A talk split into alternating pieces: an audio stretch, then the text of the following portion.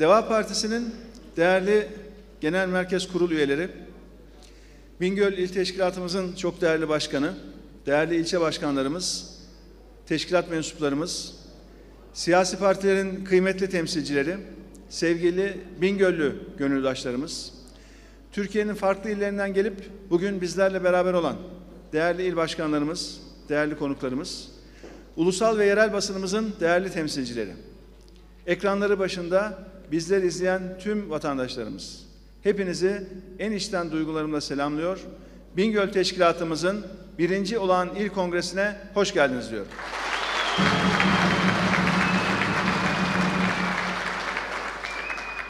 Bugün sizlere Urartılardan Medlere, Perslerden Romalılara, Osmanlı'dan günümüze kadar uzanan Zazaların, Kürtlerin, Türklerin bir arada huzurla yaşadığı Zağ mağaraları, Çığır Şelalesi, Urartu yolu, Buban bacaları, Yüzeyin adasıyla güzel şehrimiz Bingöl'den sesleniyorum.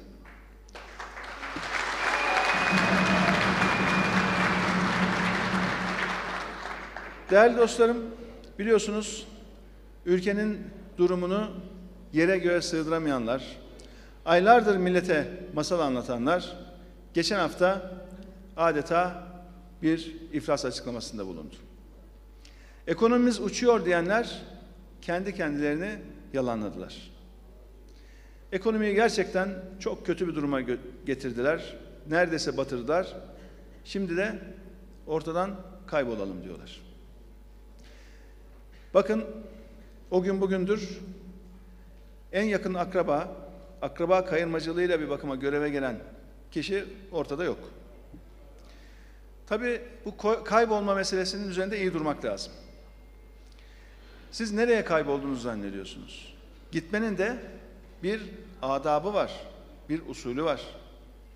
İki senede ülkeyi iki kat borca soktuğunuzu gizleyip kaybolabileceğini mi zannediyorsunuz? Değerli arkadaşlar, şu partili cumhurbaşkanlığı hükümet sistemi var ya, ne zaman başladı bu iş? Haziran 2018'de. Partili Cumhurbaşkanlığı sistemiyle Cumhurbaşkanı göreve geldikten sonra ilk kabinede de yakın akrabasına önemli bir görev verdi. 2018'in ortasından bugüne kadar pek çok gösterge bozuldu. Ekonomimizde ciddi sıkıntılar yaşadık, yaşıyoruz ama sadece tek bir rakamını sizlerle paylaşmak istiyorum. Bakın Haziran 2018'de hazinenin toplam borcu iç dış toplam 970 milyar TL. 970. Şu anda ne kadar biliyor musunuz bu rakam? Tam 1 trilyon 863 milyar TL. İkiye katlamış ikiye. İki yılda devletin borcunu ikiye katlayıp daha sonra ortadan yok oldular. Arkadaşlar ilgili kişi sosyal medyada paylaştığı mesajdan sonra bir devir teslim törenine dahi gelmedi. Bakın devlette gelenektir. Bir belediye başkanı seçilir, diğer belediye başkanıyla bir devir teslim töreni yapar. Bir vali gelir, eski valiyle bir devir teslim töreni yapar. Bir bakan ayrılır, ayrılırken yeni bakanla bir devir teslim töreni yapar. Ortada yok. Kime güvenip de devir teslim törenine gelmiyor? Kime güvenip böyle ortadan hiçbir şey yokmuş gibi kayboluyor? Bunu bir sorgulamak lazım. Niye ortadan kayboldular arkadaşlar? Çünkü milletin içine çıkacak yüzleri yok.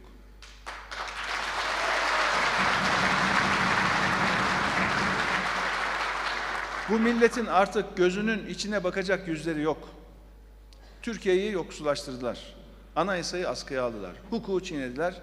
Şimdi devlet protokolünü hiçe sayarken de kendilerini o makama sırf akraba olduğu için getirenlere güveniyorlar. Buna nepotizm deniyor arkadaşlar. Siyaset biliminde nepotizm. Bu çok eski bir hastalık ha. Yeni değil. İlk defa Türkiye'de de olmuş değil.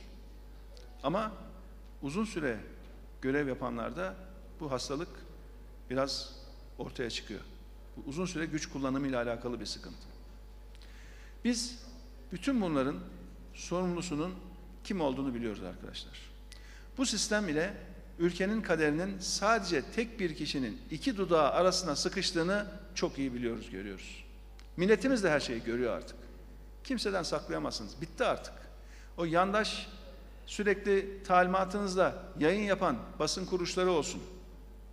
Devletin, hepimizin verdiği vergilerle gelir sağlayıp da tamamen bir parti propagandası haline, haline getirilen devletin basın kurumlarının yaptıklarına da artık vatandaşlarımız inanmıyor. Bitti o.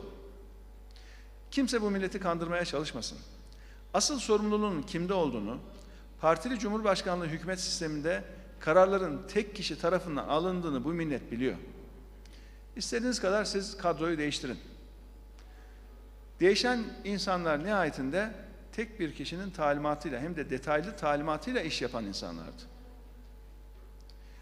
Siz birkaç kişiyi değiştirip hiçbir sorumluluğunuz yokmuş gibi yeni kadroyla ve yeni bir programla yola çıkıyorum diyemezsiniz.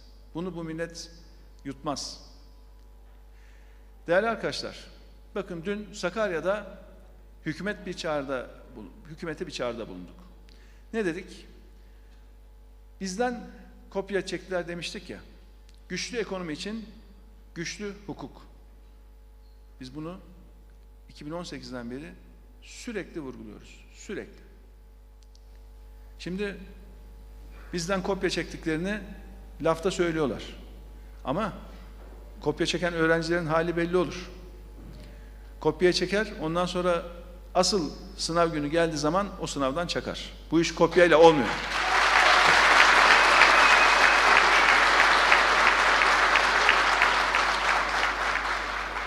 Ben dün gerçi Sakarya'da sordum ama bugün Bingöl'de tekrar sormak istiyorum.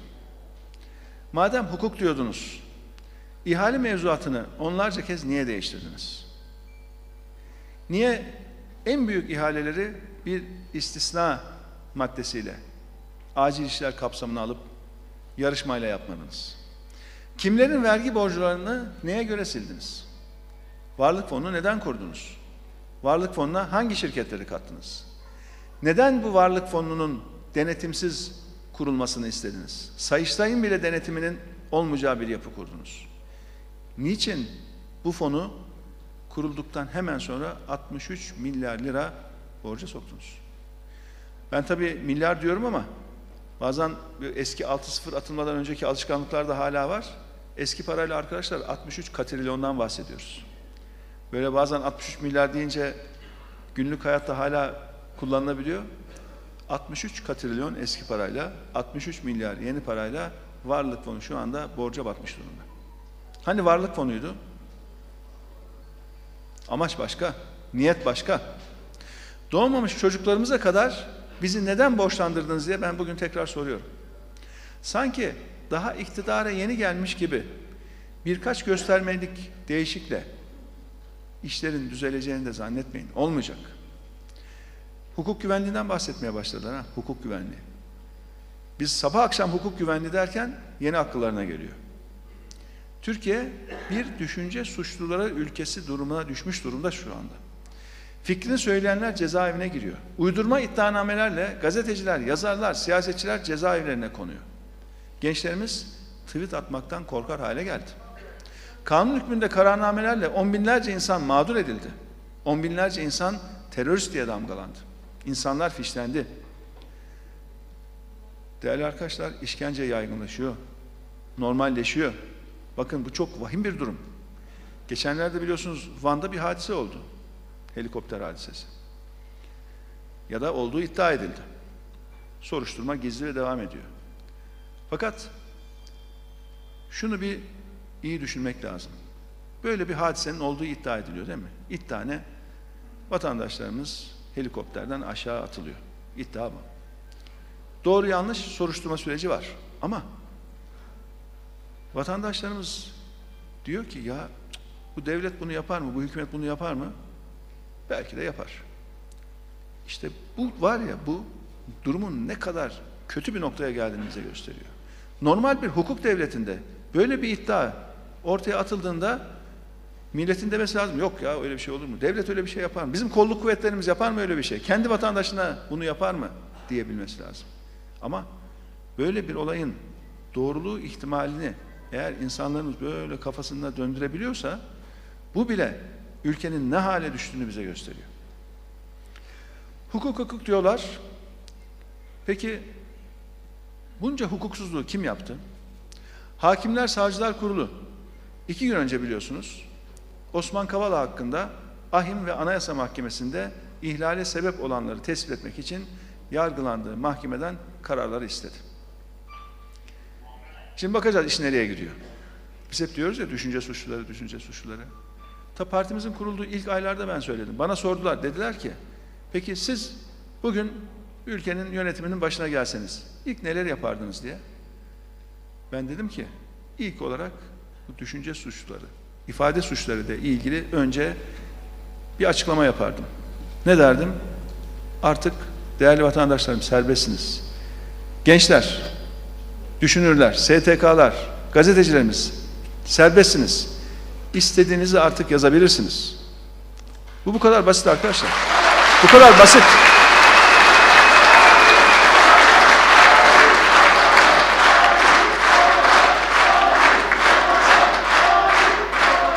Bazıları tabii umutsuzluğu bayağı ciddi bir mesele olarak bize gösteriyor ama gençlerimiz orada bir pankart katı, kaldırıyor. Yitirilen umutlardan bahsediyor gençlerimiz. Yitirilen umutlardan. Şimdi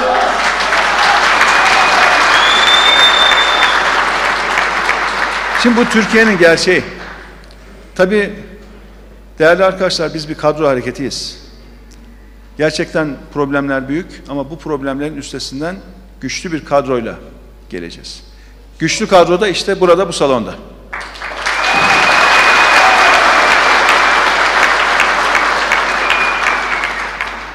Şimdi biz bunları söyledik.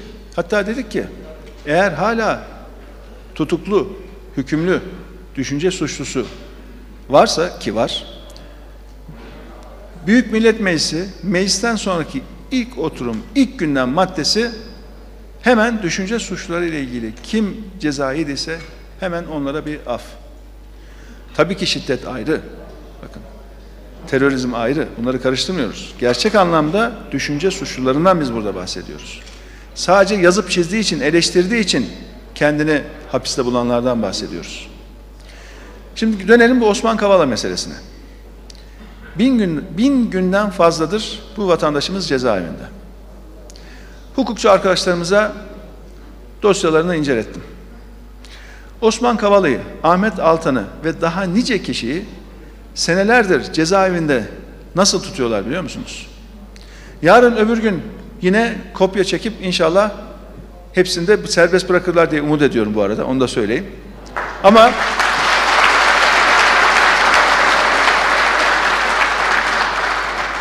Ama bu bile sizin hukuka uyduğunuzu göstermez. Öyle değil. Talimatla içeri at, talimatla serbest bırak.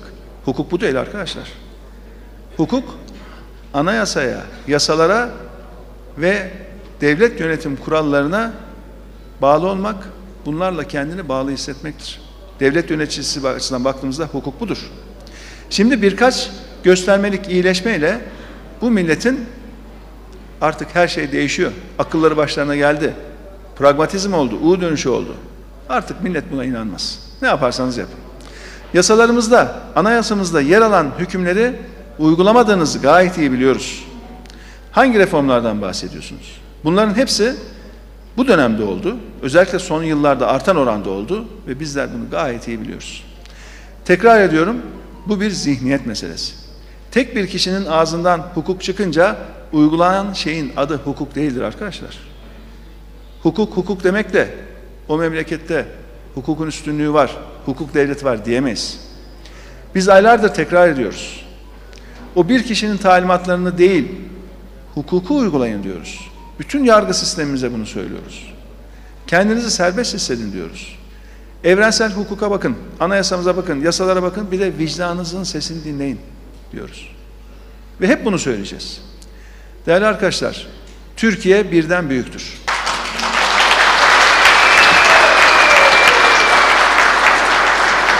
Buradan buradan açıkça tüm ülkemiz adına sesleniyorum. Yeter artık diyorum. Korkma Türkiye diyorum.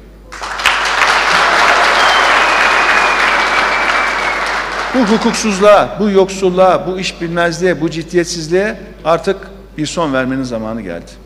Deva Partisi bu ülkenin haysiyetli insanlarıyla birlikte bu ülke için, bu ülkenin gençleri, çocukları için yola çıktı. Bu köhne zihniyet sona erecek. Biz bu ülkede herkesin hukuk güvenliği içinde başı dik yürümesi için çalışıyoruz. Biz halkımızın huzuru, mutluluğu ve refahı için geliyoruz. Değerli arkadaşlarım, bu ülkeyi korkuyla yönetmeyi artık bir alışkanlık haline getirdiler. Bakın daha evvelsi gün Cumhurbaşkanı kendi partisinin kaderiyle ülkenin kaderinin aynı olduğunu söyledi. Bakın ifade bu. Kendi partisinin kaderi demek, ülkenin kaderi demekmiş. İfade bu. Şimdi ben soruyorum, bu nasıl bir anlayış? Bu ülke sizden de, partinizden de büyüktür. Bunu unutmayın.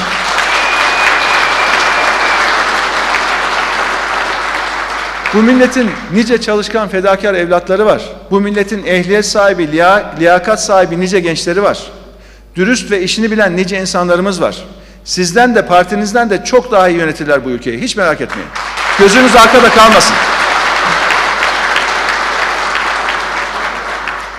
Tabii bu ifade çok üzerinde durulması gereken bir ifade. Bu ifadeyi şöyle bir analiz etmek gerekiyor. Şu anda Cumhurbaşkanı'nın başında olduğu partiyle ülkenin kaderi aynıymış. Bu ne demek? Aslında ifade şunu kastediyor. Biz batarsak ülke de batar diye aslında satır aralarında bir tehdit var dikkat edin. Ya da daha vahimi, daha vahimi yine satır aralarını okuyacak olursak biz batacaksak ülke de batsın ifadesi.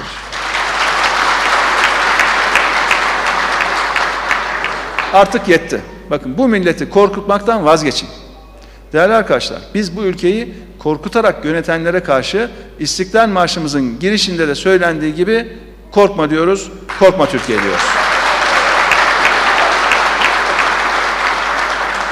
Deva Partisi bu ülkenin üzerinden işte bu korku iklimini kaldıracak. İnanın çok kolay. Bir anda, bir anda. Bakın geçen hafta olan değil mi? Kur artmış, almış başını gitmiş. Faizler artmış.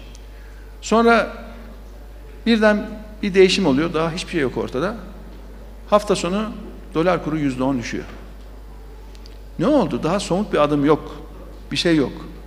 Ama piyasa nasıl değerlendiriyor bunu?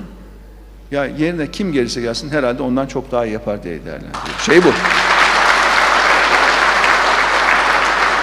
Ama ama dikkat ederseniz ta o eski günlerdeki bu istikrar günlerindeki ekonomik göstergelerde yok. Öyle bir şey yok.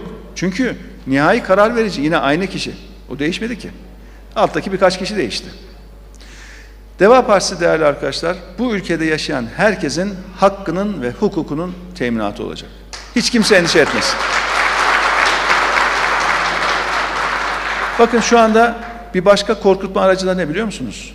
Özellikle sosyal yardım, sosyal destek alan vatandaşlarımıza el altından bak biz gidersek yardımlar da kesilir ha mesajı veriliyor el altından.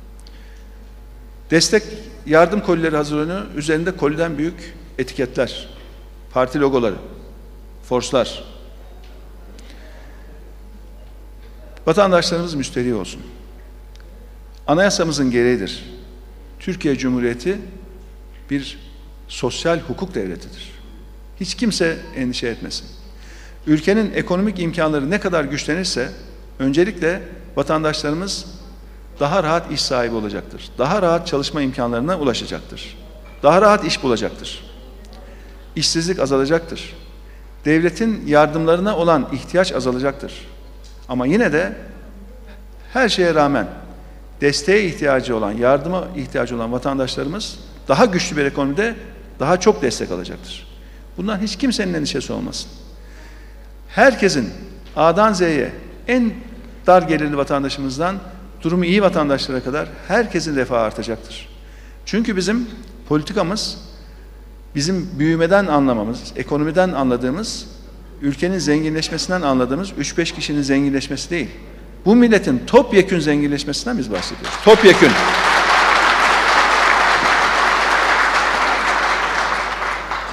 Hiç korkmayalım. Deva Partisi ile birlikte hiçbir vatandaşımız düşünmekten, konuşmaktan korkmayacak. Kimseyi geçmişin karanlık günleriyle, karanlık güçleriyle korkutmaya çalışmasınlar. Değerli konuklar, biliyorsunuz şu anda tüm dünya koronavirüs salgınıyla boğuşuyor. Bu virüs sağlığımızı hedef aldığı gibi ekonomimizi de etkiliyor. Eğitimden turizme, hayatın her alanını etkiliyor. Salgınla mücadelenin şeffaf bir şekilde ilerlemesi gerektiğini söylemekten dilim- dilimizde tüy bitti. Partimiz kurulduktan bir hafta sonra dedik ki açık şeffaf yürütün şu işi dedik. Gizli kapaklı yürütmeyin dedik. Gerçekler neyse vatandaşlarımızla paylaşın dedik. Yapmadılar. Bu mücadelede en ön safta olan doktorlarımızın meslek örgütü olan Türk Tabipler Birliği açıklanan rakamlarla ilgili problemleri söyledi.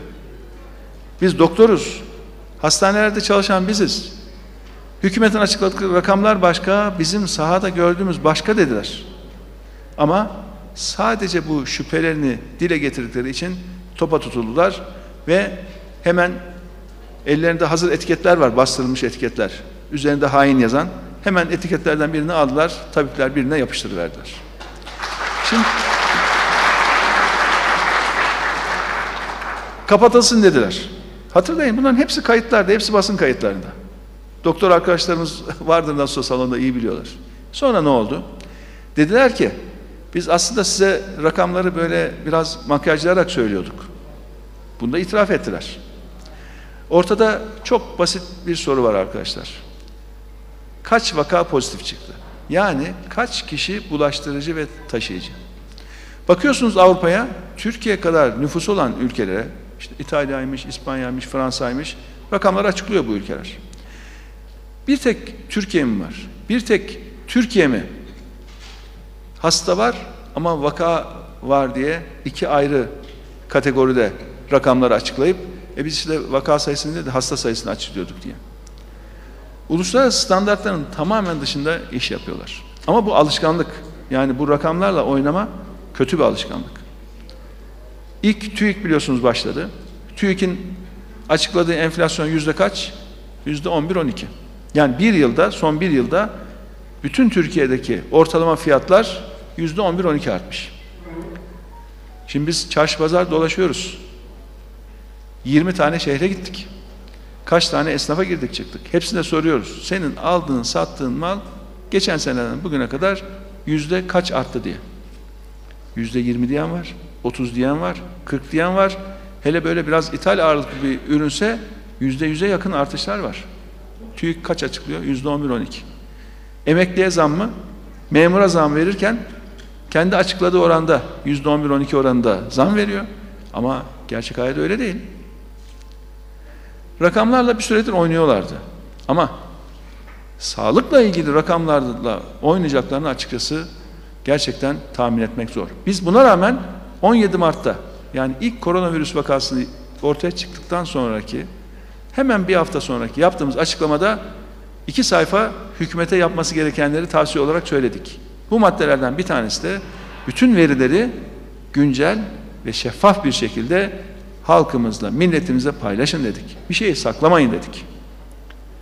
Fakat korktuğumuz başımıza geldi. İnsanları bilgilendirmekten niye çekiniyorsunuz? Niye şeffaf davranmıyorsunuz? Halkımızın sağlığını niye riske atıyorsunuz? O açıklamadıkları, bizden gizledikleri vaka sayısı var ya, arkadaşlar her gün tespit edilen vaka sayısına göre ülkemiz dünyada ilk beşte, ilk beşte. Her gün 2-3 bin yeni hastamız var diye açıklanıyor ama vaka sayıları hala açıklanmıyor. İşin içindeki insanların tahminleri 30-40 bin civarında vaka sayısı. Ve bu ortaya çıkınca da demişlerdi ki biz 15 Ekim'den itibaren artık vaka sayısını açıklayacağız. Fakat 15 Ekim geçti, 16 Ekim geçti, 17 geçtik, geldik Kasım'ın ortasına hala bir şey yok. Bu sözlerinden acaba niye caydılar? Niye açıklama yapmıyorlar? Değerli vatandaşlarım, bakın hastanelerde yer bulunamıyor. İnsanlar uzun kuyruklarda bekliyor. Yoğun bakım yatağı için 112 acil çağrı servisinde uzun bekleme listeleri oluşmuş durumda. Siz eğer baştan Türkiye'deki gerçek durumun ne kadar vahim olduğunu, ne kadar çok vaka olduğunu eğer açıklasaydınız, bu durumun ciddiyetini gerçek bir şekilde vatandaşlarımızla paylaşsaydınız, ben eminim ki tedbir konusunda halkımız çok daha dikkatli olacaktı. Siz problemi olduğundan küçük gibi gösterince ister istemez toplumda bir rahatlık oluyor. Daha rahat davranıyor insanlar. Maskesine dikkat edemeyebiliyor. Ya zaten topu topu Türkiye'de 2-3 bin kişi beni mi vuracak diye düşünebiliyor. Ama öyle değil. Gerçek rakamlar paylaşılsa bu kadar bu salgının Türkiye'de yoğun bir şekilde bütün illerimizi, ilçelerimizi etkileyeceğini biz düşünmüyoruz açıkçası. Eğer dürüstçe gerçek durum paylaşılsaydı vatandaşlarımıza, vatandaşlarımız da ona göre tedbirde daha çok dikkat ederlerdi. Dünyada vaka sayısı, hasta sayısı ayrımı yaparak vatandaşına gerçeği söylemeyen tek ülkede Türkiye biliyor musunuz? Artık bizim verileri alıp da uluslararası raporlara koymaktan bile çekiniyorlar. Ya bu Türkiye'den gelen bir rakam. Doğru mudur, yanlış mıdır bilemeyiz diyorlar. Üstelik tabii ülkede medya karartması da olduğu için basınımız da maalesef bu durumu açıklığıyla ortaya koyamıyor. Herkes korkuyor, çekiniyor. Bir haber yapan, hükümetin arzusu isteği dışında ya da öngördüğü çizgi dışında haber yapan, yorum yapan kişilerin patronlarına bir telefon gidiyor hemen. Hem de en tepelerden ha. Tek tek uğraşıyorlar insanlarla, tek tek. Bunu işten at. İster özel sektör olsun, ister devlet olsun artık o medya kuruluşu o kişiyi işte tutamıyor. E bir kişinin işten çıkarıldığını gören diğer meslektaşlar da ister istemez otosansür uygulamak zorunda kalıyor. Çok açık söylüyorum değerli arkadaşlar. Bu koronavirüs salgını, pandemi dönemi bu ülkenin her alanda iflas ettiğini bir kez daha tescil etmiş oldu. Vatandaşlarımız gerçekten zorluk çekiyor. Acil ve etkili tedbirler alınmadıkça Allah korusun bir de mevsim de şimdi kış, önümüz kış tablo daha kötüleşebilir. Koskoca devletin salgına karşı aldığı tek önlem dediğim gibi maske tak olamaz. Daha kapsamlı çalışmalar gerekiyor. Ama bunun için de sosyal taraflarla beraber çalışmak gerekiyor. Konunun taraflarıyla oturup aynı masada mesai yapmak gerekiyor. Bir bilim kurulu var biliyorsunuz. Biz baştan da söyledik. Bu bilim kurulu güzel ama bunun kompozisyonunun genişletilmesi lazım. Yani sosyal bilimcilerin, siyaset bilimcilerin işin sağlık yönünü hep beraber tartışmaları lazım. Çok disiplinli bir çalışma haline gelmesi lazım bu işin. Çok disiplin derken asker disiplinden bahsetmiyoruz burada. Farklı disiplinden gelen insanların beraberce çalıştığı gruplardan bahsediyoruz. Dolayısıyla böyle bir çalışma lazım. Ve hükümetin insanları dinlemeye, eleştiriye açık olması lazım. Değerli arkadaşlar, bu hükümet hazineyi boşaltıp ülkeyi borç batağına sokunca koronavirüsle ilgili, bu salgınla ilgili ekonomik tedbirde alamaz hale düştü. Gelişmiş ülkeler gibi siz yeter ki sağlığınızla ilgilenin diyerek karşılıksız destek de vatandaşlara verilemedi. Şu anda ekonomisi güçlü olan pek çok ülkenin yaptığı bu. Vatandaşlarına karşılıksız destek vermek. Borç vermek değil. Şu anda Türkiye'de esnafa, küçük işletmelere, çiftçilere verilen desteklere bakın. Hepsi borç ve faizli borç. Ben daha faizsizini duymadım. E zaten eski ödemeleri var. Eski kredi borçları var. Kira işliyor. Elektrik yanıyor. Bir de üstüne yeni borcunun taksitleri ekleniyor. Bu borç vermekle çözülmez arkadaşlar bu iş. Ama karşılıksız destek verecek de kaynak yok. Tükettiler. Bakın Merkez Bankası'nda bizim yıllardır biriktirdiğimiz bir yedek akçe hesabı vardır. Merkez Bankası karının her sene belli bir yüzdesini alır, yedek akçeye koyar. Ve geçen sene 2019'da bir günde, bir günde yedek akçeyi aldılar ve müteahhitlere dağıttılar. Yaptıkları bu. 2019'da biriken yedek akçeyi de 2020'nin Ocak ayında hemen defaten harcadılar, bitirdiler. Yedek akçe Merkez Bankası'nın bir ihtiyat hesabı ama bir de Merkez Bankası'nın döviz rezervi var. Bakın biz bu döviz rezervini, Merkez Bankası'nın döviz rezervini yaklaşık 23 milyar dolarlardan aldık. Tam 135 milyar dolara çıkarttık. 135 milyar dolar. Sonra ben ve arkadaşlarım ayrıldıktan sonra yavaş yavaş erimeye başladı. Ama son iki yılda arkadaşlar eksi 39 milyara düştü bu. Eksi 39 milyar dolar. Diyeceksiniz ki Merkez Bankası'nın rezervi nasıl eksi oluyor? Çok kolay. Merkez Bankası açıyor kasasını bak dövizim var diyor. Ama o döviz piyasadan borç aldığı döviz. Kendi dövizi değil.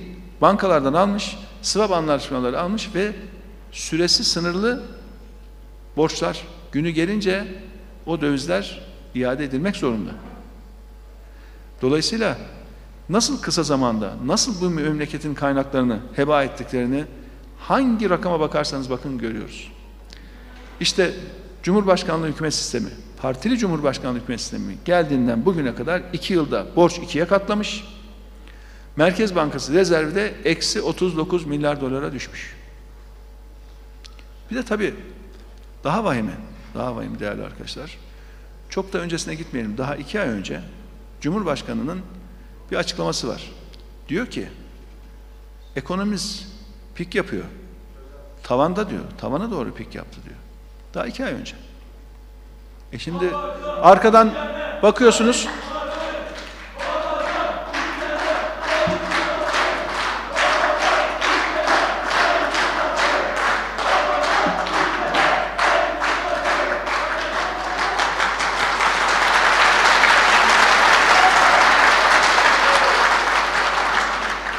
Gençlerimizin motivasyonu gayet yüksek.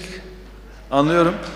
Ama arkadaşlar kadro hareketiyiz. Deva Partisi olarak inşallah ülkeyi çok iyi günlere götüreceğiz. Hiç kaygınız olmasın. Hiç merak etmeyin.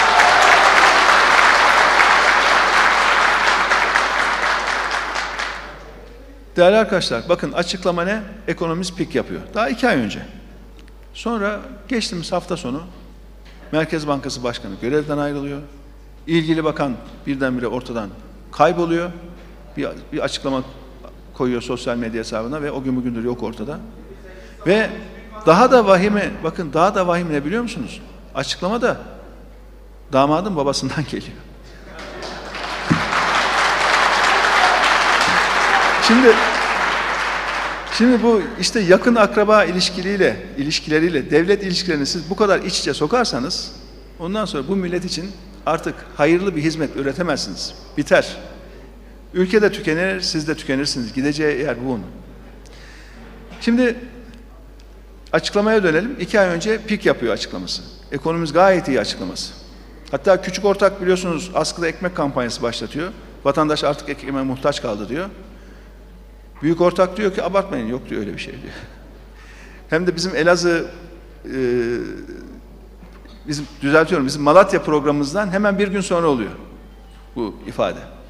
Sonra iki ay sonra da Merkez Bankası Başkanı gidiyor. İlgili bakan ortadan kayboluyor. Ekip değişiyor. Şimdi geriye dönüp baktığımızda iki ay önce devlet sisteminin en başındaki kişi nasıl böyle bir ifade kullanır? İki tane ihtimal var. Ya artık gerçekleri görmüyor ya da artık samimi değil. İkisinden birisi. Ve nereden bakarsak bakalım her ikisi de memleketimiz için tablonun ne kadar artık tehlikeli olduğunu gösteriyor. Değerli arkadaşlar, bu Merkez Bankası'nın rezervlerimize kadar her şeyi tükettikleri için tek bir önlemin bile maliyetini artık üstlenemiyorlar. Bu salgınla ilgili, virüs salgını ile ilgili. Bir de diyorlar ki acı, acı reçetelerinde de kaçınmayız. O da geldi. Geçen hafta o açıklama da geldi. Acı reçete uygulamaktan kaçınmayız diyorlar. Milletimiz buna razı olur diyorlar. E siz keyif çayı için halka da acı reçete deyin. Kendilerinin ve çevrelerinin yaşam standartlarında en ufak bir değişiklik olmazken halkımızın acı reçeteye razı olmasını beklemesinler. Hiç kusura bakmasınlar.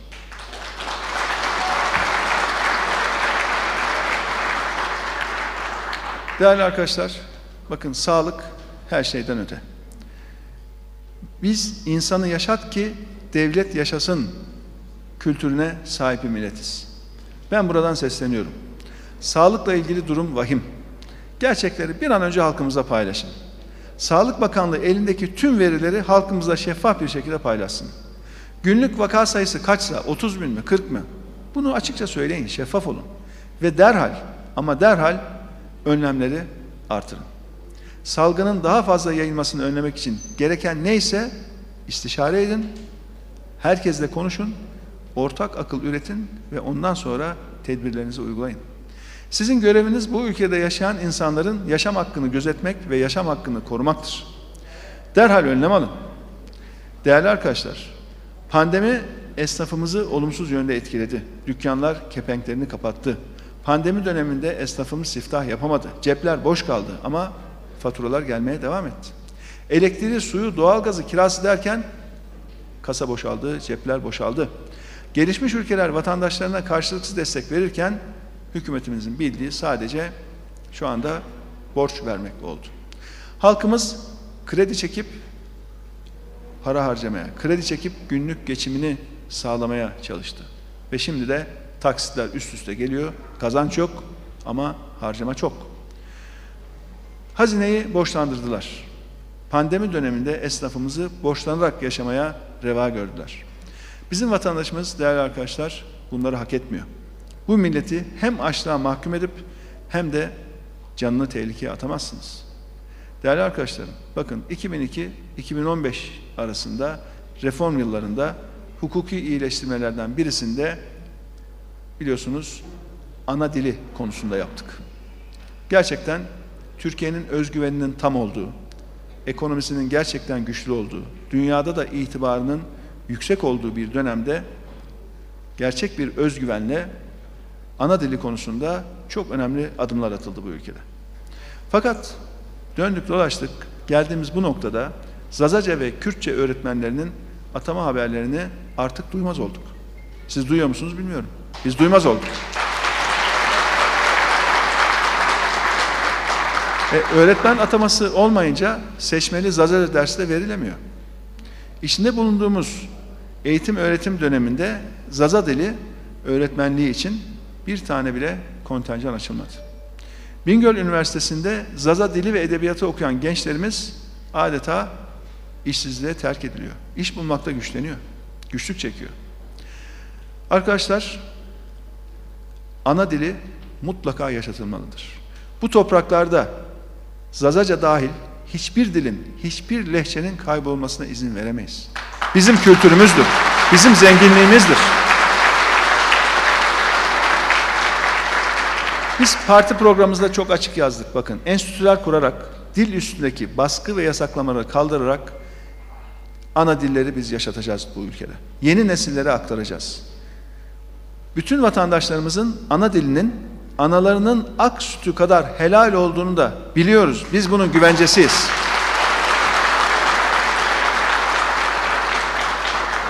Tarih öncesinden kalmış, eskimiş, köhne zihniyetleri biz kabul etmiyoruz. Demokratik devletler vatandaşlarının ana dili ihtiyaçlarına yönelik çözüm üretmekle mükelleftir. Deva Partisi iktidarında vatandaşlarımızın ana dilinin korunması, kullanılması ve geliştirilmesi amacıyla gerekli her türlü adım atacağız.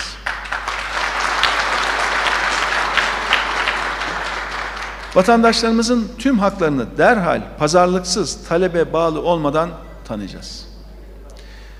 Değerli Bingöl hemşehrilerim, Bingöl İl Teşkilatımızın biraz önce değerli başkanımız da ifade etti, yaş ortalaması 34. Gerçekten Türkiye'nin dört bir yanında, dört bir yanında siyasete yepyeni bir soluk geliyor. Bizim kadromuz değerli arkadaşlar, siyaset tecrübesi olan ama siyaset tecrübesi olmayan arkadaşlardan oluşuyor. Siyaset tecrübesi olan arkadaşlarımıza baktığımızda siyasette bulunan ama siyaset gibi bir alanda, riskli diyebileceğimiz bir alanda siyasetin o kötü alanlarına girmemiş. Siyaseti kirletmemiş, siyasetten de kirlenmemiş tertemiz bir siyasi tecrübesi olan kadromuz var bir. İkincisi de İkincisi de daha önce hiç siyaset yapmamış ama hangi konuda olursa olsun kendini ispat etmiş, dürüst, düzgün ve yaptığı işte başarılı olan arkadaşlarımız ilk defa Deva Partisi beraber siyasete adım atıyorlar. Bu Deva Partisi'nin gerçekten yepyeni bir siyaset hareketi olmasının en önemli formülü. Ve biz kendimizi tanıttıkça, anlattıkça, Türkiye'nin dört bir yanında teşkilatlanmamız hızlı bir şekilde yaygınlaştıkça vatandaşlarımız Deva Partisi'nin nasıl bir parti olduğunu gerçekten yeni ve bu ülkenin problemlerini çözecek, bu ülkenin sorunlarını çözecek bir parti olduğunu daha iyi anlayacaklar. Bu tabi siyasette eski kodlar var. Eski kodlar nedir? İşte sağdır, soldur, liberaldir, muhafazakardır, şucudur, bucudur falan. Şimdi biz bu kategorilerden hiçbirisine girmiyoruz. Biz kendi içinde yeni ana akım ve kitle partisi hedefiyle yola çıktık. Bizim partimize ilgi gösteren vatandaşlarımıza baktığımızda web sitemize üye olmak istiyorum veya gönüllü olmak istiyorum diye başvuran, bilgilerine giren vatandaşlarımıza baktığımızda daha önce her türlü siyasi tercihi görüyoruz. Ve çok şükür bizim burada Bingöl'de gördüğümüz ilgiyle bir başka ilimizde, Edirne'de, Balıkesir'de gördüğümüz ilginin arasında fark yok. Hem coğrafya olarak tüm Türkiye'ye hitap eden hem de siyasi görüş ya da ideolojik eğilim olarak yine tüm Türkiye'ye hitap eden bir siyasi parti inşa ediyoruz şu anda.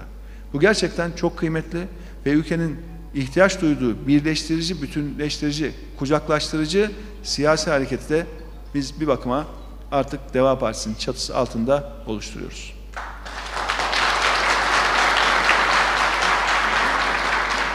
Değerli arkadaşlar, biz Bingöl'ün sorunlarını biliyoruz. Biz Bingöl'ün sorunlarına çözüm üretmek, deva olmak için de hazırlanıyoruz. Bingöl'de çarpık kentleşme çok ciddi bir problem. Ve kentleşme deyince, inşaat deyince rant gözlüklerini takanlar maalesef burada Bingöl'de de var. Şehrin toplumsal yapısını, estetik yapısını, mimarisini hiç umursamadan maalesef yanlış bir yapılaşma gerçekleşmiş durumda. Birinci dereceden deprem bölgesi olan Bingöl'de inşaatların denetlenmesiyle ilgili ciddi sıkıntılar var. Kentsel dönüşüm uygulamaları tüm Türkiye'de olduğu gibi burada da sonuç üretmiyor, çözüm üretmiyor. Biliyorsunuz Bingöllü 923 aileye bir yılda anahtar teslim sözü verildi ve oturdukları 295 hane yıkıldı. Ardından da bizim sayabildiğimiz kadar iki temel atma töreni gerçekleştirildi. Aynı yerde iki defa. Fakat üç yıldır bir hareket yok. Kira yardımının sözü verildi ama bu sözde de durulmadı. Kentsel dönüşüm projelerinin amacı birilerinin rant elde etmesi olamaz arkadaşlar. Vatandaşların afete dayanıklı hanelerde oturmasını sağlamaktır kentsel dönüşümün amacı. Biz öncelikle afet öncesi riskin en aza indirilmesine yönelik tedbirler üzerinde durmak zorundayız. Bu kapsamda tüm yapıların bağımsız ve tarafsız bir şekilde denetlenmesini, deprem ve sel açısından en riskli bölgelerden başlayarak yeniden bir kentsel dönüşüm programı oluşturacağımızı burada ifade ediyoruz.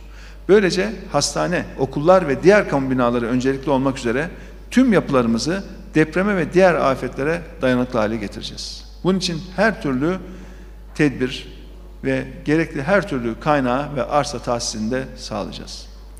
Çünkü arkadaşlar bizim doğal afetlere bir tek canımızı bile feda etme gibi bir lüksümüz yok. Devlet üzerinde yaşayan insanların her türlü can ve mal güvenliğini almak zorunda. Biz Deva Partisi olarak bu sorumluluğumuzun bilincindeyiz ve vatandaşlarımızın can güvenliğini en üst seviyede korumak için çalışacağız.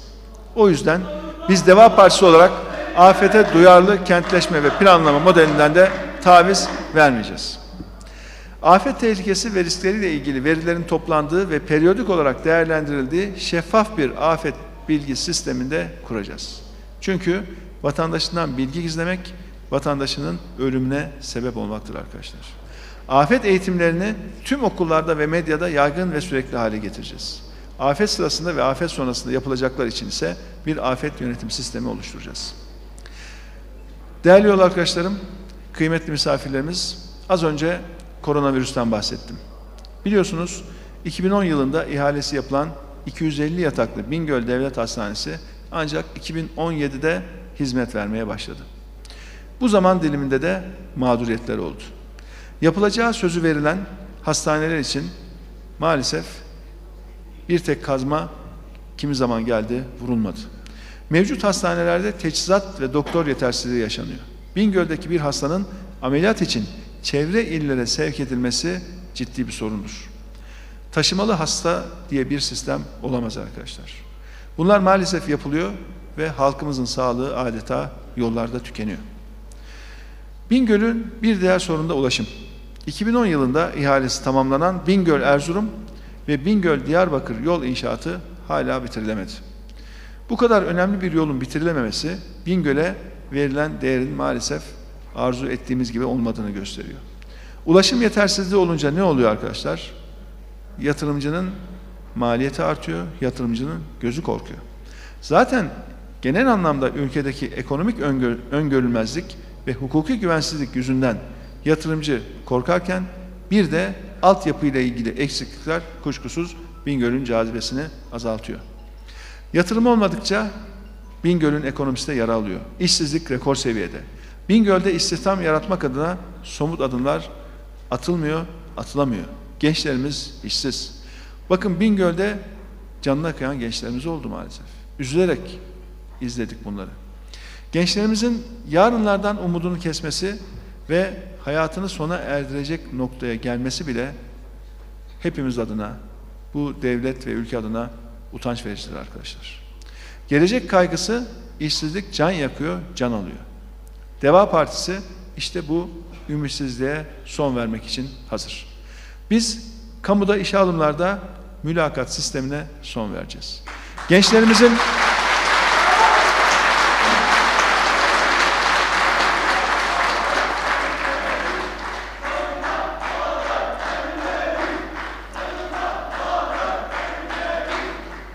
Hep beraberiz arkadaşlar. Hep beraberiz. Gençlerimizin yazılı sınavlardan aldıkları yüksek puanlara rağmen işsiz bırakılmasına sebep olan mülakat sistemini kaldıracağız. Niye kaldıracağız? Onun adamı, şunun yakını, o partiden, bu fikirden diyerek gençlerimiz aslında liyakate, bilgiye değer vermeyen bu uygulamalar gerçekten son derece yanlış uygulamalar. Halkımızın refah seviyesini layık olduğu seviyeye yükselteceğiz. Bingöllü çiftçilerimizi de destek verilmiyor değerli arkadaşlar. Üreticilerimiz ve ürünlerimiz korunmuyor. Döviz kuru arttıkça girdi maliyetleri de artıyor.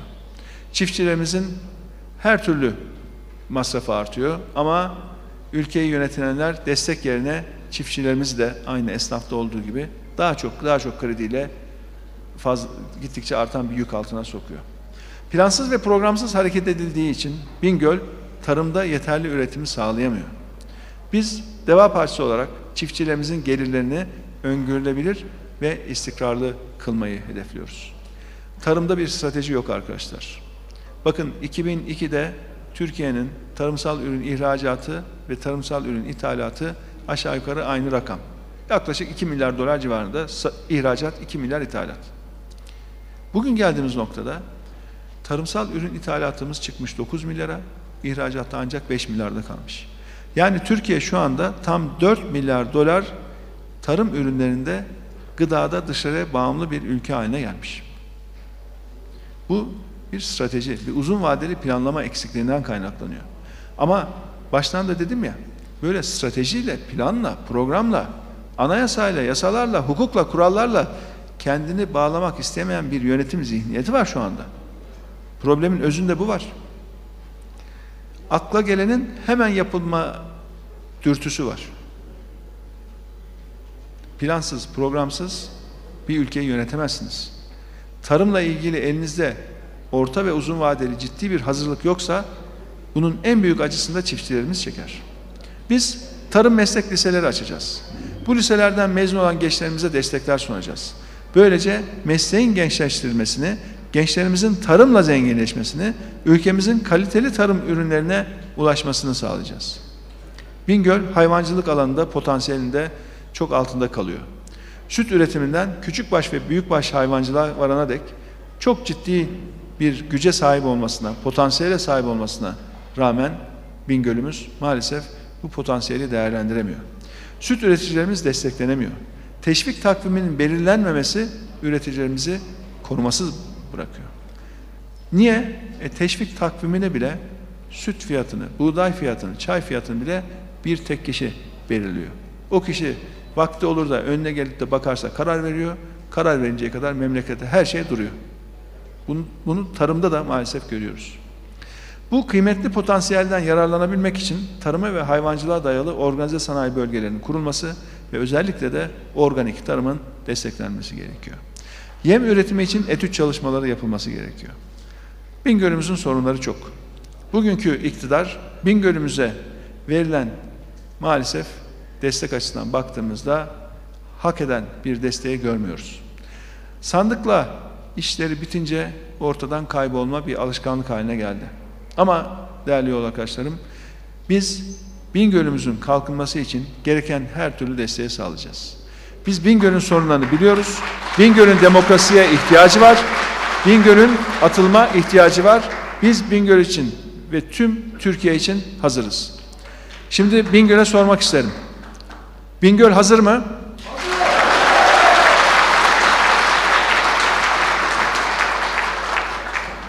Bingöl'de hazır inşallah.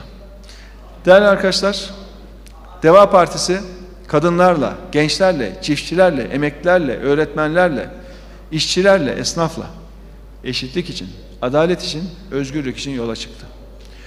Çözüm haritamız belli. Çözümün sözcüsü bizler olacağız. Ayrışmayacağız, ayrıştırmayacağız. Toplumu kutuplara ayırmayacağız. Hep beraber Türkiye'nin yaralarını saracağız. Biz Türkiye'nin haysiyetli insanları için buradayız. Artık Türkiye'nin devası var, Bingöl'ün devası var ve biz hazırız. Hepinize çok çok teşekkür ederim. Sağ olun.